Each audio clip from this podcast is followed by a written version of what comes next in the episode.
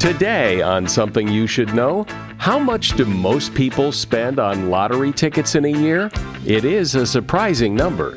Then, if you do it right, you can make big money selling your old stuff baseball cards, uh, comic books, Beatles memorabilia, lunch boxes, albums. So there is still a lot of stuff out there that people are just discarding for a dollar or two when they're basically it's you know worth a hundred or two. Plus, how to charge your cell phone really fast, and challenging the rules of sleep because a lot of our sleep rules are causing trouble. A lot of our trouble with sleep has to do with our society and our expectations. As soon as you have a rule, you have a conflict. Just tell a kid to go to bed at a certain time, you have a conflict. The way our society structures sleep creates a lot of these conflicts both within families and between groups of people. All this today on Something You Should Know. Hey, a shout out to Claritin for supporting this episode and providing us with samples. You see, I'm what you call a seasonal allergy sufferer. Stuffy nose, watery eyes. If you have seasonal allergies, you know what I'm talking about. I don't sleep as well because I'm all stuffed up. Food doesn't taste as good. Luckily, though, for those of us who live with the symptoms of allergies, we can live Claritin Clear with Claritin D. Now, I know people with allergies who just you know, they just live with it. And well, that's a strategy.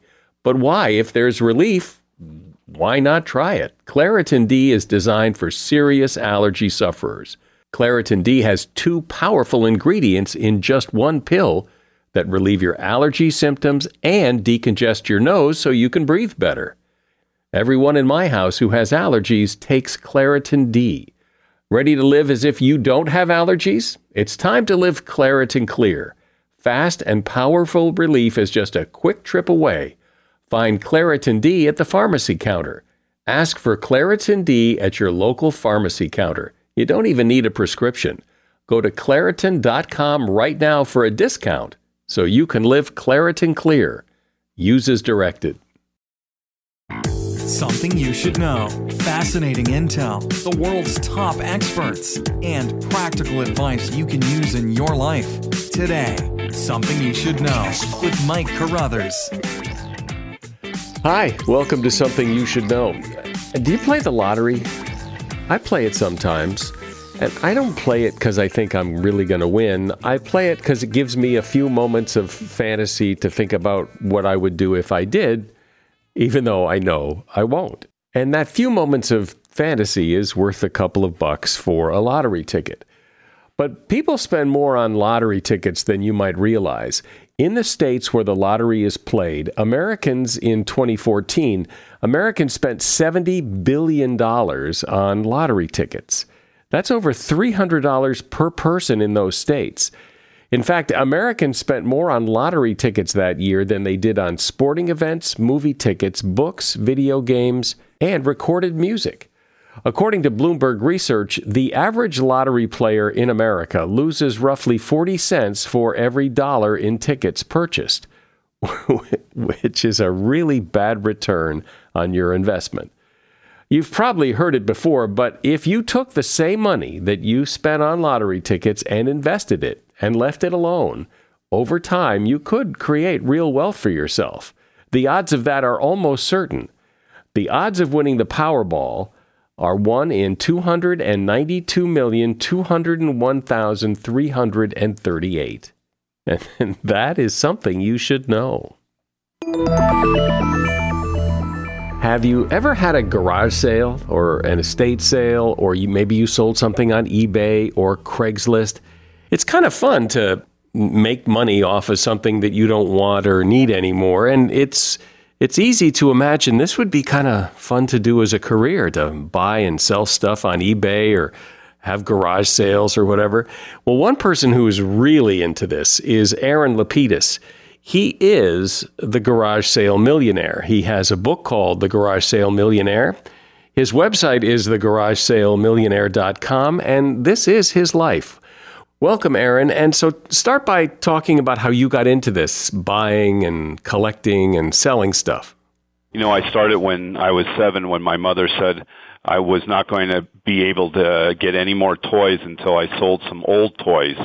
And whatever I sold from my collection of toys, um, I could take that money and buy more toys. And we had our first garage sale, and I've never uh, looked back. And it's created me in my teens to uh, keep on buying and selling and get bigger and more exciting things like coins and and comic book collections. And I kept on rolling it and rolling it till I amassed a small little fortune, which I then turned into a well-known art gallery in in Denver, Colorado. So, where do you find this? I mean, do, is there stuff in my attic that maybe is worth some money, or or likely not? You know, I, I think it, it, there is. Uh, you know, unless you know the value of every single piece in your house, there's a very good chance that something was passed on down to you that you have stored away in a box or a trunk that you haven't looked at for five, ten, twenty years, and all it takes is for you to rediscovering that item and then doing a little research and finding out exactly what it's worth. People would be surprised if they went from top to bottom of their house and undid closets and drawers and uh, garages. They will find a lot of stuff to have a great garage sale with. Stuff like what? What am I looking for?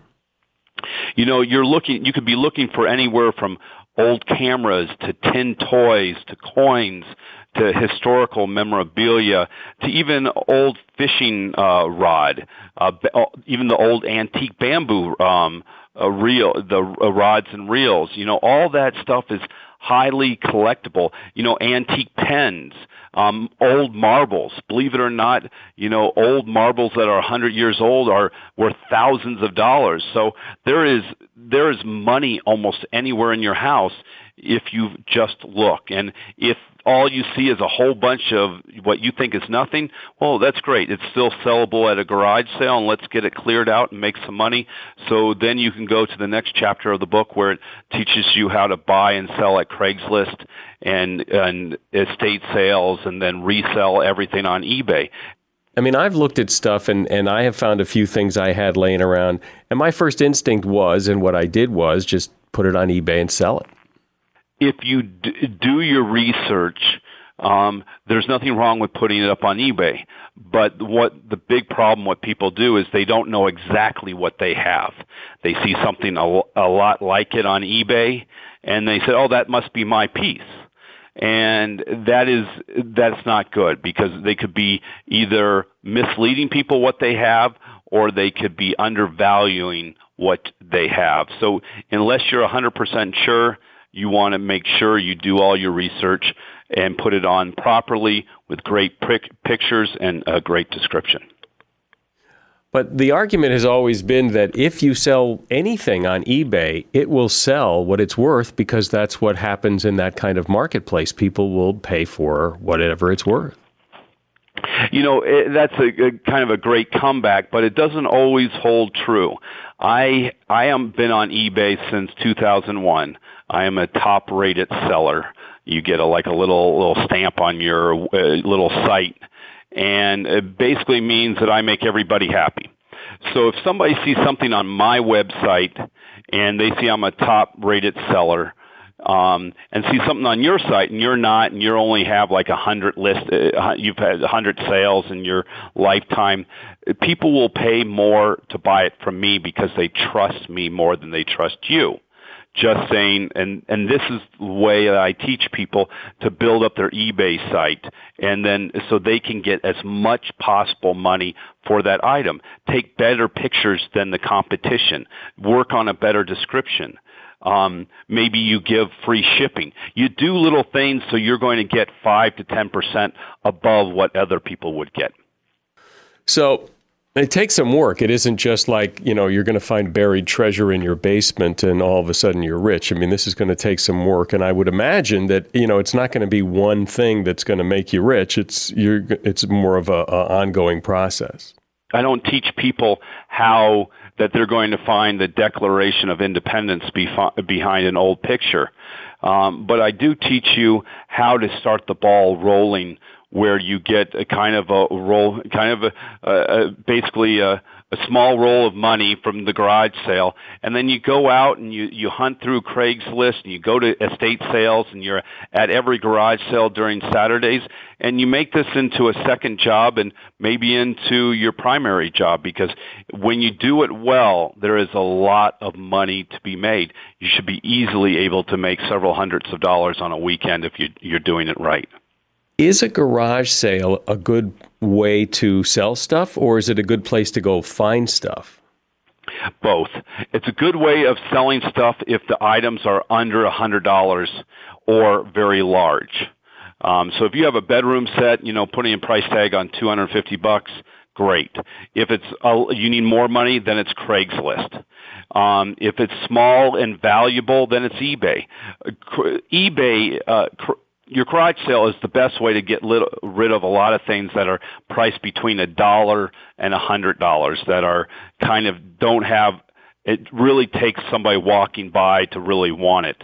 eBay's great for those collectibles, those things that you want several million people looking at every day. And that's what eBay has. You know, tens of millions of people look at eBay every day and that's where you're going to get the big money garage sales are good for you just to start out and get a cash roll going and and it's a good way to clean out your house and, and move from there. What are, if there are any, some categories or or uh, items or things that, that are particularly valuable that people might not think of as being valuable? Stereo equipment is is one. A lot of people think stereo equipment is junk and you know and they think old stereo equipment well if you have stereo equipment that has those you know those tubes in them that you kind of think of those old TVs well the tubes in stereo equipment is a lot of brand new stereo equipment is actually putting tubes in them and a lot of older stereo equipment is some of it's highly sought after it can may only be five years old. It could be 10 years old. And a lot of people don't understand stereo equipment has a lot of value to it. Um, I b- truly believe there are stuff from the 60s, which people, that's not far, that far back. You know, baseball uh, cards, uh, comic books, uh, toys, even toys, Beatles memorabilia, um, lunch boxes. The list goes on, and it, it's not an antique. It's we're we're only talking about you know uh, 45 years, 40 to 50 years away, and that stuff. There's a genre of 50s, 60s, and early 70s stuff that has a lot of value. Albums still have value on certain albums. So there is still a lot of stuff out there that people are just discarding for a dollar or two when they're basically it's you know worth a hundred or two. And on the flip side of that, is there stuff that people are collecting or that they, they have that they think someday they'll retire on that maybe is not worth much, but there's kind of this perception that it is? I'll give you an example from my mother. My mother said, Aaron, we're going to give you something that you're going to be able to retire on. Made this big whole spiel, opened up a bottle of champagne, kind of was a big, big momentous night. Said, Aaron, I'm going to give this to your family. I, I would hope that you would only sell it in emergencies or when you retire or, you know, when you need to pay for your son's college education because it's going more than pay for it. And I'm all excited because I have no idea. I thought I know everything this person owns. And she walks me into the, this, uh, big closet and shows me all these boxes and she goes, son, this is every single National Geographic that was ever printed, and they're all yours. You're welcome. And let's just say I almost fell over because all that is worth whatever recycling of paper goes for about now. so there's the story of not everything's worth as much as people think that it is. I imagine that's a that's true for a lot of things that people um, value in their own mind something much higher than perhaps the marketplace. Yeah, f- like furs. Uh, women, uh, you know, furs was really a big thing in the 20s, 30s, 40s, 50s, 60s, 70s. But then fur kind of fell out of style, and some people still wear fur, but they have some people have furs that were given to them from their parents, and they want to sell it. Well, you know, that is very hard to sell furs old newspapers. People think just be, they have a newspaper of the landing on the moon. Well, you know, so does a million other people. So um, family Bibles, another thing. Everybody says my family Bible's 200 years old. Unless your family is famous, that Bible's only worth something to you. So those are kind of the things that people are misled that have true value. I think that people think that you would be more of the exception than the, than the rule. That you know maybe you've devoted your life to this, but that that for just an average Joe to start to do what you're doing would take a long time to get to the point of actually supporting themselves doing this kind of stuff. You know, it did take me a long time because I was learning as I was going, and I started really young with no money, not even a vehicle. And now people have, you know, back then I did not have eBay. There was no Craigslist. Um, so I was doing everything from classified ads and walking around the neighborhood and calling stores. So people actually have it easy. And all you have to do is read a book like mine, read other books that can make you an expert in certain collectibles, and people can just if they take it slow they can get up and running i say in a in a easily in a couple of months. And the more that they participate the better they will get. Will they be an expert overnight? Absolutely not. But can they actually make this into a money making career in 6 months to a year? I believe so. I'm speaking with Aaron LaPedis. He is author of the book The Garage Sale Millionaire and his website, thegaragesalemillionaire.com. Are you one of those people who just buys things with whatever credit card you grab out of your wallet? Well, that, that could be a costly move. NerdWallet, you've heard of NerdWallet. NerdWallet lets you compare credit cards side by side to maximize your spending. So, if, for example, you like travel rewards, you can see which credit card gives you better rewards than the credit card you've got now. Think of what you could do with better rewards free flight, room upgrades, who knows? Compare and find smarter credit cards, savings accounts, and so much more at nerdwallet.com. NerdWallet, finance smarter. Credit is subject to lender approval and terms of each credit card issuer apply.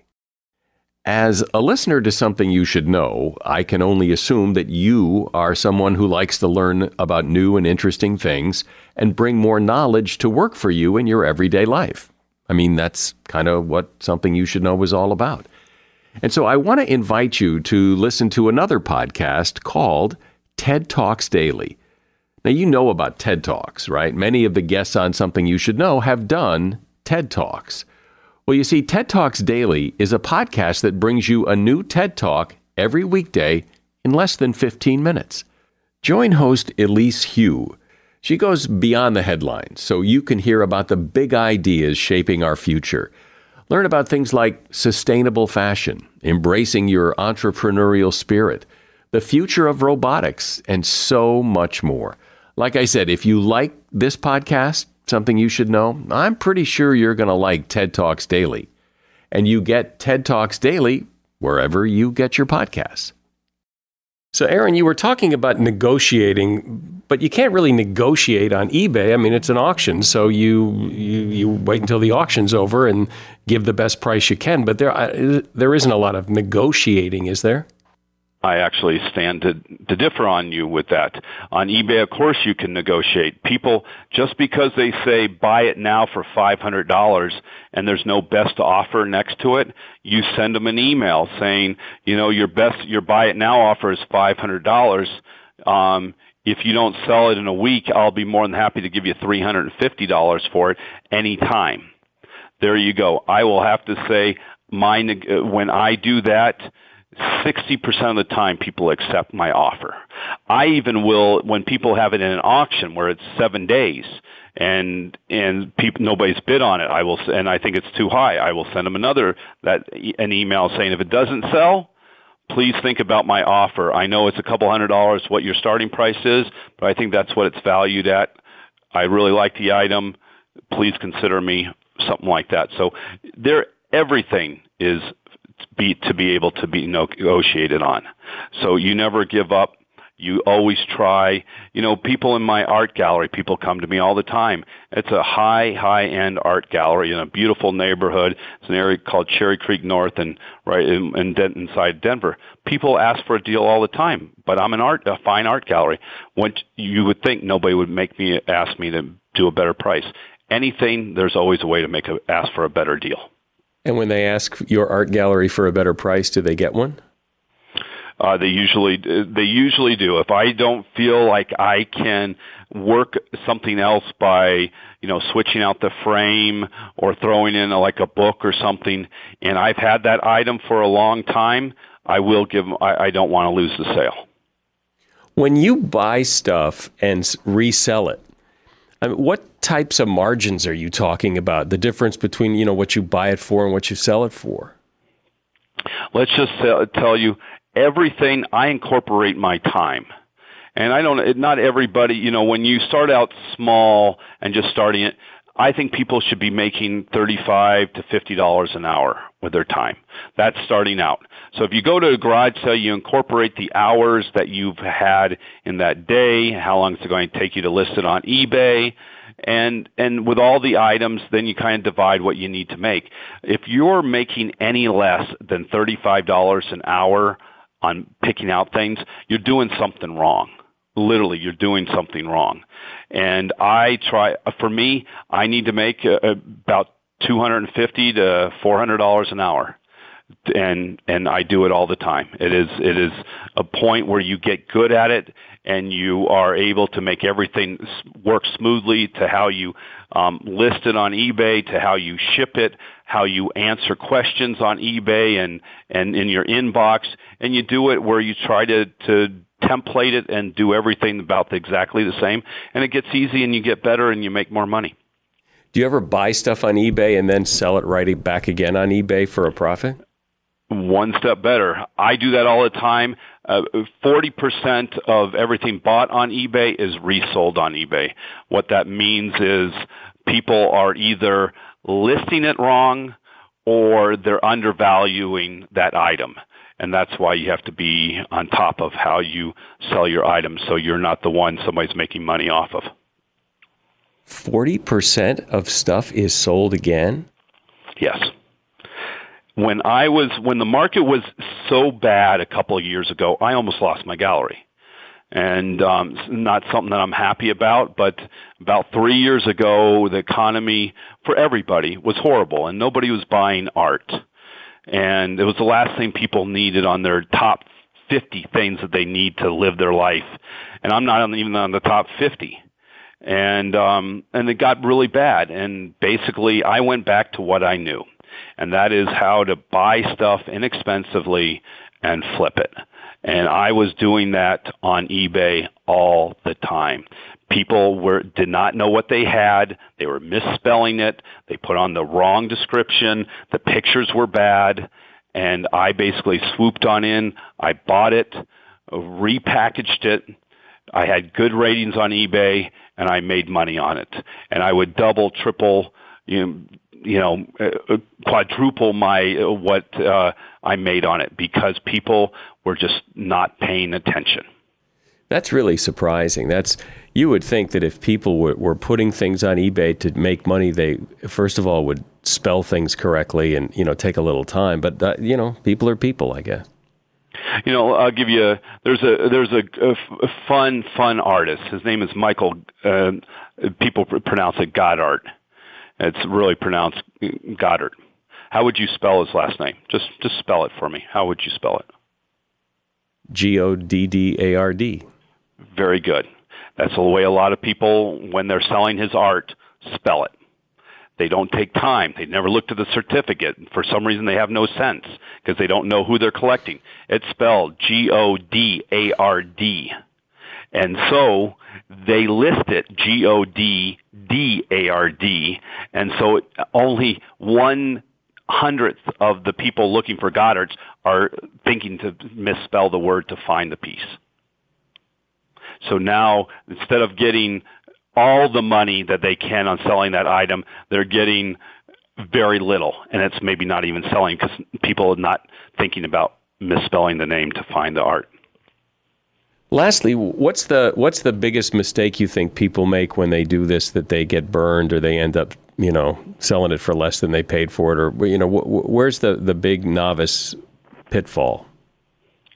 Is that there, there's kind of a two prong one. They buy something and they need the money really, really badly.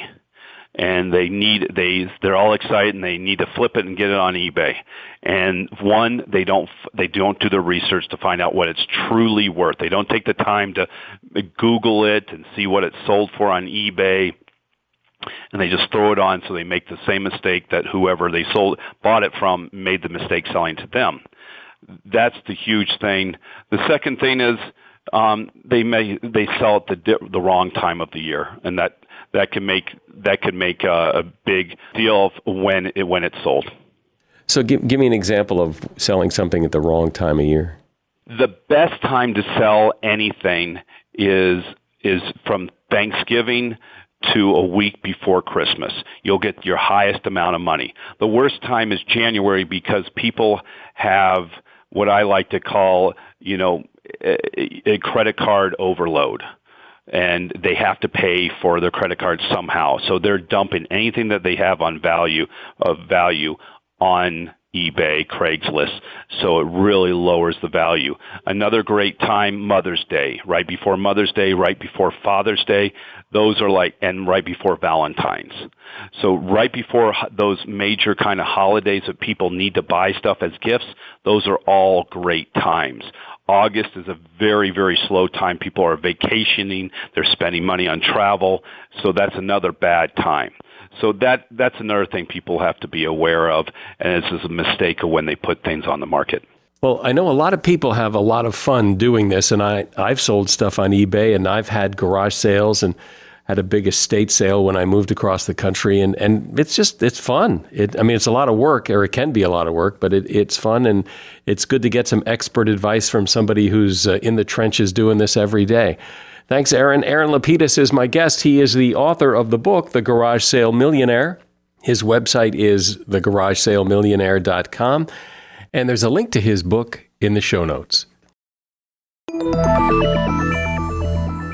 People talk a lot about sleep, how they sleep, how much they sleep, how much sleep they need, how they can get by on less.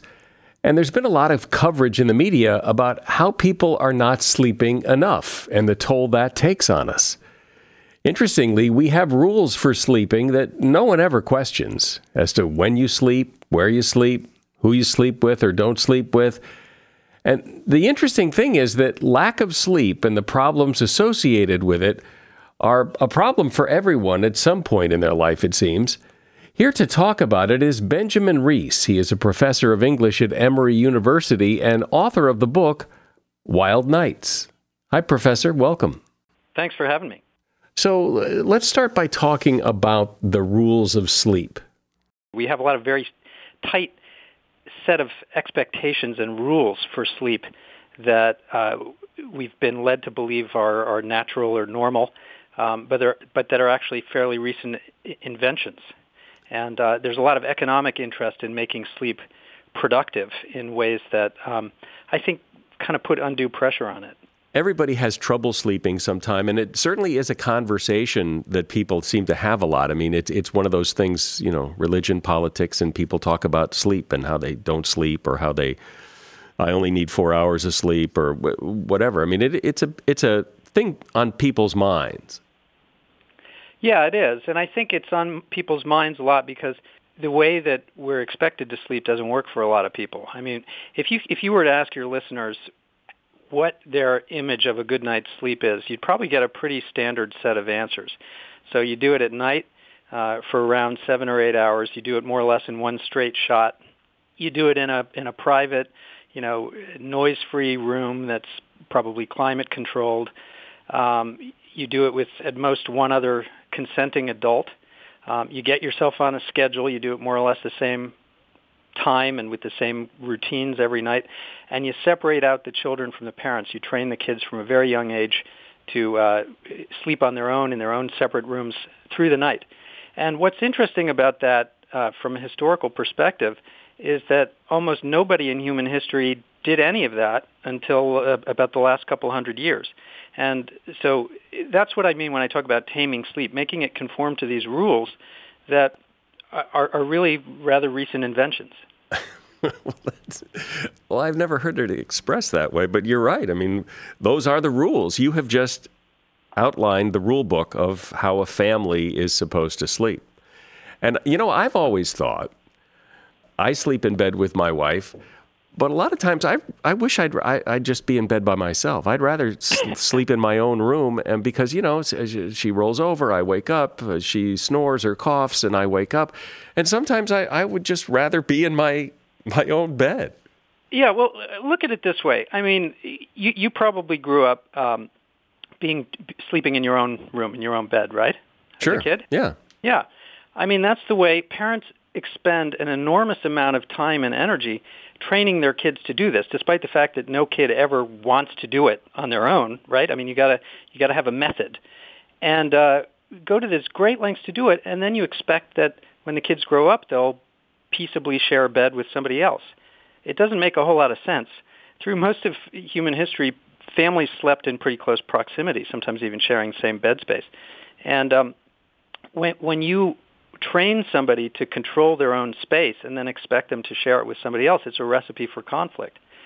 So, you know, that other person is going to be snoring or or, or playing with their phone or, or taking a trip to the bathroom in the middle of the night. And it, it's, it's discombobulating. So, are you saying that it would have been better if if we all slept together so that those things don't bother us? Maybe. I mean, I, I, I think there are good reasons why parents want kids to sleep in in different rooms. I mean, I certainly did that with my kids, and I I wouldn't want to sleep with my kids. Um, you know, parents have to get up and punch the clock and go to work. Um, and the our our uh, our natural sleep systems are different enough that um, we need to kind of separate each out separate each other out spatially uh, in the home in order for people to to kind of follow their own schedules. But that's really that's that's kind of a function of the economic organization of our society rather than anything natural about our species. And I think I just think understanding that uh, might give people some some flexibility or leeway for thinking about arranging things differently. Well, when you think about it, if one like my wife when she goes to work in the morning she works in a in a hospital as a nurse and she has to be there at seven o'clock so she gets up very early to go to work on the days that she works and i always wake up when she gets up well we've never had the discussion of well on those days why don't you sleep in the other room yeah, so, maybe it would make more sense. But we, but you're right. There's it's not it's not even open for dis, it's not even something people would consider discussing. It it would be it would be um, an insult almost to suggest that somebody sleep in another room. Yeah, right. I mean, but I think you know one could have that conversation with a partner and say, "Listen, I love you while I'm a, while you're awake, but this sleeping thing just isn't working out so well. Maybe it would maybe it would decrease stress." Uh, but I don't think there's a one size fits all solution for for anybody. I just think people ought to feel some license to um, to experiment with the rules it's nice to hear you say that because now now people could start to think, well, wait a minute, yeah, let's let's get that rule book out and see if these rules really make sense for us. Um, and and let's talk about the the the problem of sleep quality because people, you know, there's a whole industry of sleep clinics and sleep aids and sleep snore things and you know, I mean. It, it seems like sleep should be such a natural thing. So why is this huge industry in existence. Yeah, it's almost as if we've forgotten how to do it, and we need to to buy products to uh, either retrain ourselves or to correct for some kind of damage that's been done to our sleep. There are over 2,500 sleep clinics in this country alone, and now you know you don't even need to go into a sleep clinic to to really measure what's happening to your to your sleep. There's all kinds of wearable devices, even smart beds that'll monitor your movements and your perspiration and um, uh, you know, and then feed it into uh, a, a data stream where you can analyze what's happening to yourself. I think we've become completely obsessed by sleep, uh, and I think there were, you know, certain economic forces in our society that tried to shoehorn people into a certain kind of sleep, and but when that doesn't work for people, um, we now have all kinds of products and services and experts helping us try to fix it and make it conform to those rules. So um, there's a lot of money to be made from sleep. But it is true that people have trouble sleep. I have trouble sleeping sometimes. I mean, it sometimes it just doesn't seem to work. Yeah, as do I. And insomnia is uh, and and other kinds of sleep disorders are are are very real things, and they can cause great pain for people. Uh, and I don't want to say that everything about contemporary sleep has gone to hell. Certainly, it's um, uh, you know a huge advantage that we have um, sleep scientists really understanding what's happening at the level of the brain and, and the level of the body, and uh, many people get relief from these various kinds of uh, services and, and, and products that have been developed. So I don't I don't want to dismiss that, but what I do want to say is that there a lot of our trouble with sleep has to do with, with our society and our expectations. As soon as you have a rule, you have a conflict. Just tell a kid to go to bed at a certain time, you have a conflict.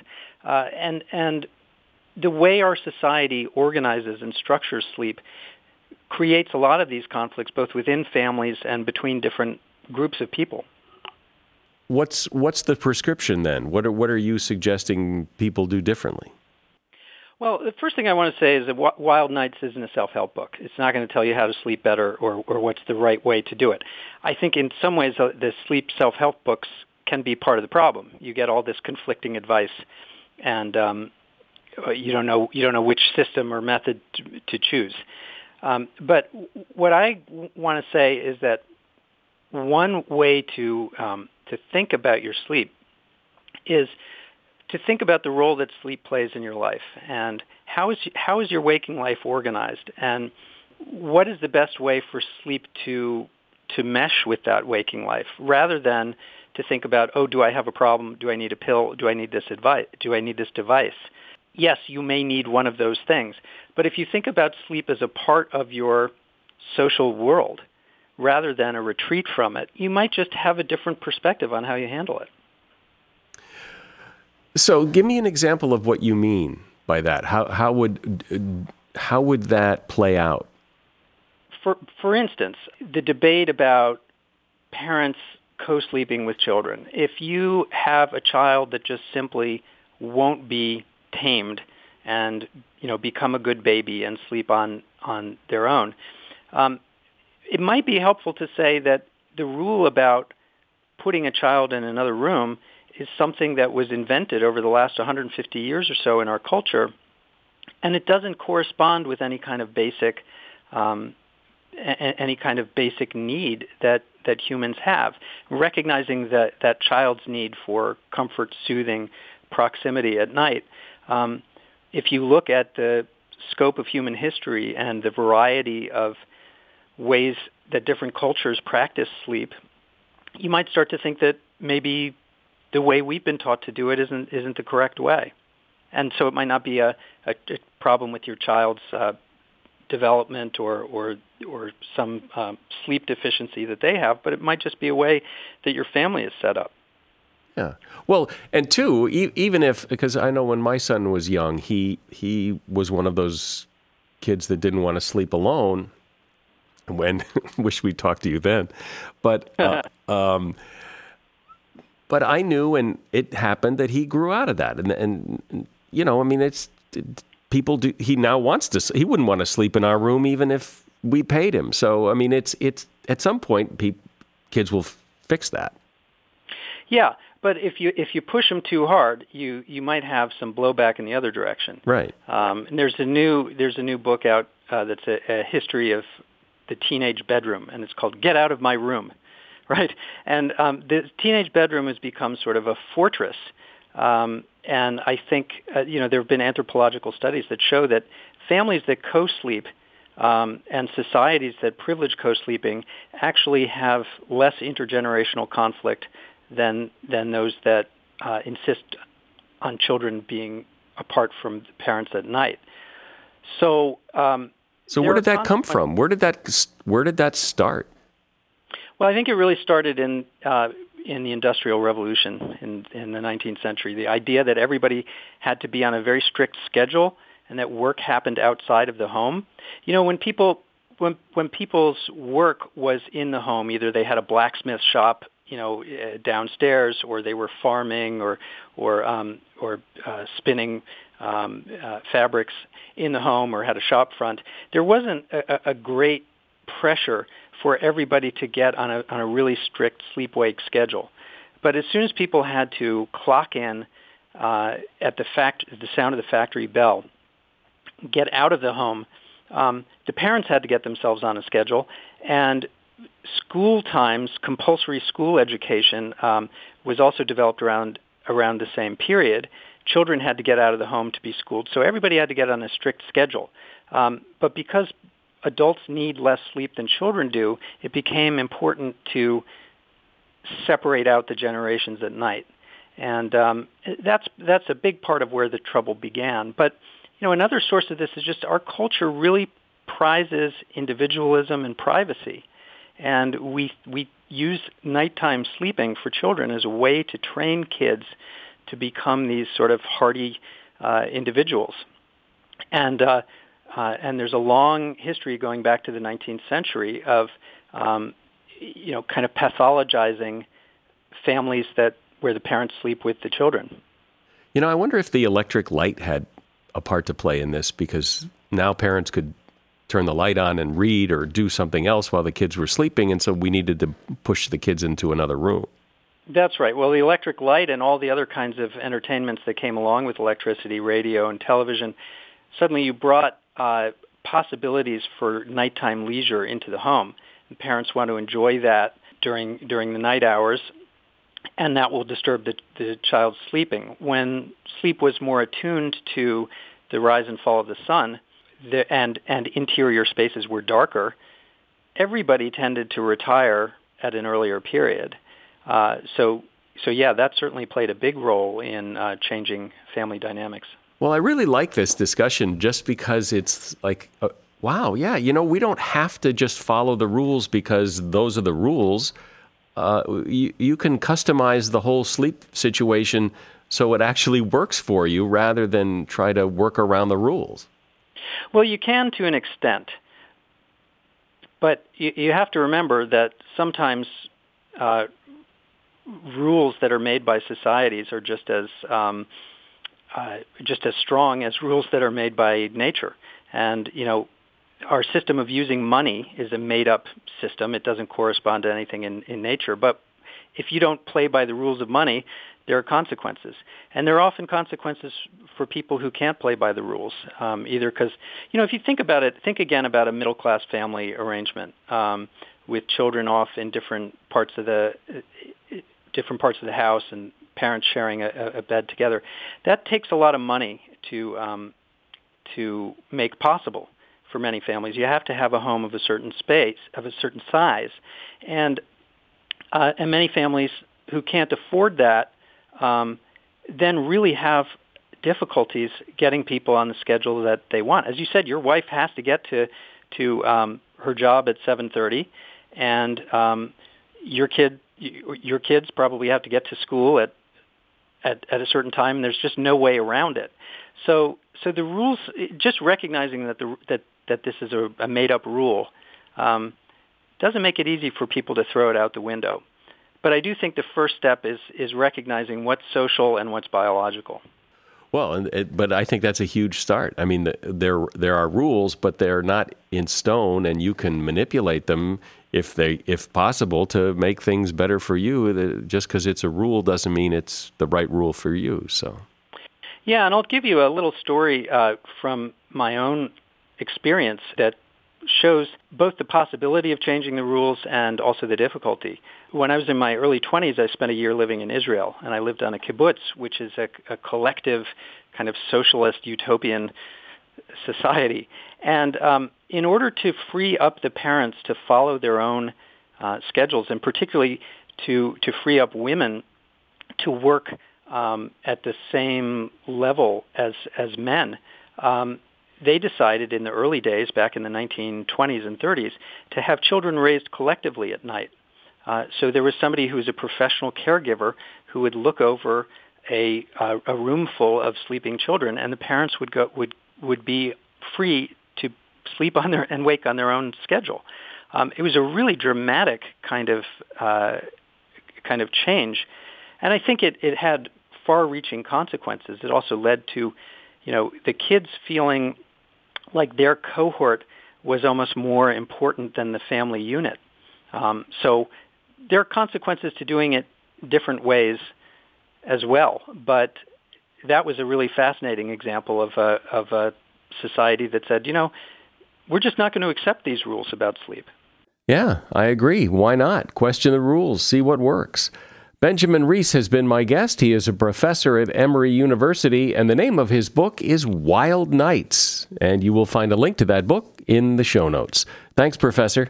Okay, thanks very much. If you need to charge your smartphone in a hurry, it's a good idea to turn it off. This can really give you more juice in less time because if your phone is on, it's using up battery power at the same time you're trying to charge it. Here are some other charging tips. If you don't want to turn it off completely, put your phone in airplane mode. Your phone won't keep searching for Wi Fi and cellular signals, which will save you power. Lock your screen and resist looking at your phone while it's charging. Every time you peek at something, it slows the charge down. Use a wall charger. Phones charge faster through an electric outlet than through a USB port. And take the cover off. Phones heat up when they're charging, and covers lock that heat in. Heat will kill the battery. And that is something you should know. There have been some great reviews on Apple Podcasts of late. I really appreciate that. If you have a moment, please leave one at Apple Podcasts or on whatever platform you listen to this. I'm Mike Carruthers. Thanks for listening to Something You Should Know. The Bigger Pockets portfolio of podcasts are worthy of your investment. We're having a real conversation as real real estate investors. New episodes available every day. It's important to buy where it makes money and not necessarily where you want to travel to. Bigger Pockets, On the Market, Rookie Real Estate, or Money Podcast. The purpose of flipping is to create more cash so then you can reinvest into other types of properties. The Bigger Pockets Podcast on YouTube or wherever you listen.